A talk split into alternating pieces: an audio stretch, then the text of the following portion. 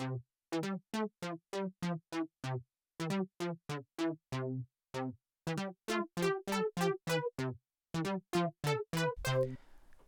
I am Jacob Earl, and this is Constantly Moving Forward.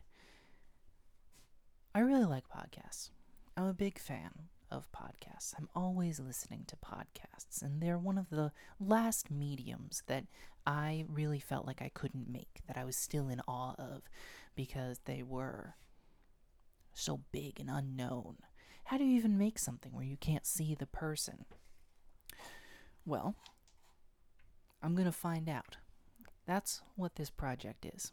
I've decided to release a podcast once a week, short, 30 minutes long, a mix of fictional and non fictional segments, uh, advertisers, little musical cues, and the thing at the end where it says brought to you by SaveTheCroissants.com.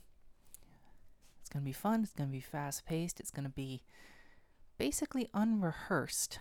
Uh, so that's good. And it's going to be about whatever I'm thinking about at that given moment. I hope you'll t- tune in on your radio dial. If you'd like to find out more, head over to savethecroissants.com slash CMF for constantly moving forward. I'll see you on Tuesday.